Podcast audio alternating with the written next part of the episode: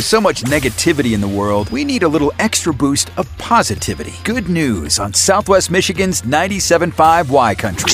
Here's a great story. A man in Buffalo, New York is being hailed a hero after breaking into a school and saving the lives of two dozen people from a deadly blizzard during the Christmas snowstorm that dropped 50 inches of snow on the Buffalo area. 27 year old resident Jay Withey found himself stuck in the whiteout conditions.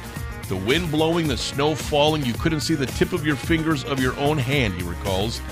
Desperate to find someplace warm to take refuge, Jay broke into a nearby school, but instead of just staying there, he braved the storm again to go out and rescue other people stranded in their vehicles that were close to the school. I got to them and I said, Hey, I broke it into this school and there's heat in there.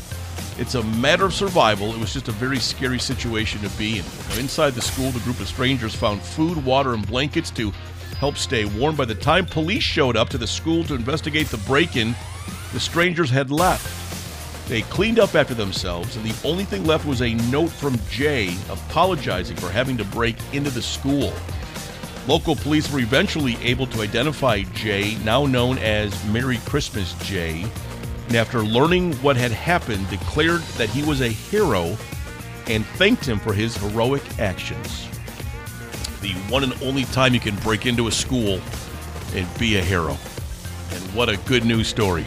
Good news on Southwest Michigan's 97.5 Y Country. Brought to you by Bud Distributing, helping you always have the right beverage on hand for anyone stopping by or last minute invites to a friend's. Hey, Bud, remember to drink responsibly.